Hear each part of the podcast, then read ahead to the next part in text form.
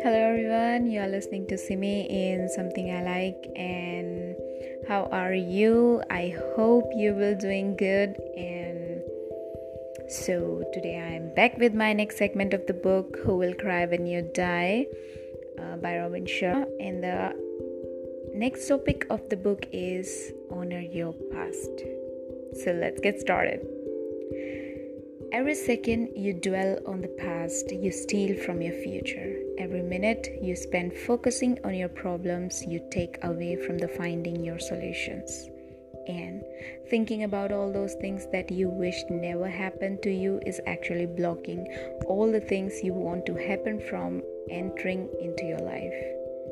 Given the timeless truth that holds that you become what you think about all day long, it makes no sense to worry about past events or mistakes unless you want to experience them for a second time. Instead, use the lessons you have learned from your past to rise to a whole new level of awareness and enlightenment. Life's greater setback reveals life's biggest opportunities. As the ancient thinker Euripides noted, there is in the worst of fortune the best chance for a happy change, if you have suffered more than your fair share of difficulties in life. Perhaps you are being prepared to serve some greater purpose that will require you to be equipped with the wisdom you have acquired through your trials. Use these life lessons to fuel your future growth. Remember, happy people have often experienced as much adversity as those who are unhappy. What sets them apart is that they have the good sense to manage their memories in a way that enriches their lives. And understand that if you have failed more than others, there is a very good chance you are living more completely than others. Those who take more chances and dare to be more and do more than others will naturally experience more failures. But personally, I would rather have the bravery to try something and then fail than never to be tried it at all.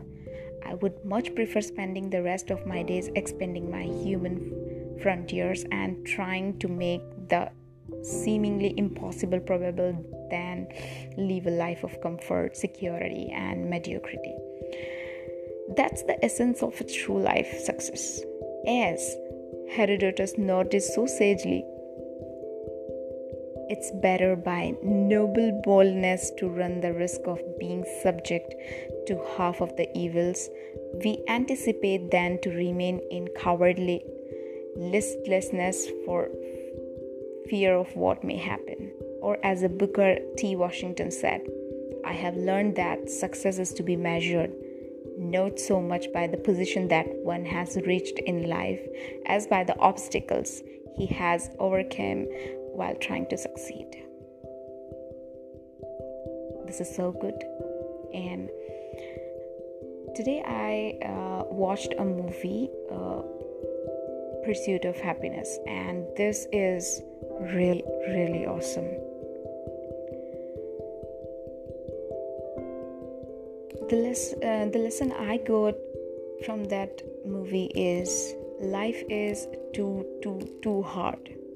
It may totally broke you, and the only thing which you can keep in those days is a grit. And finally, in the end, happiness knocks your door and you hug it with your open arms and teary eyes. I suggest you can see also. And thank you for listening.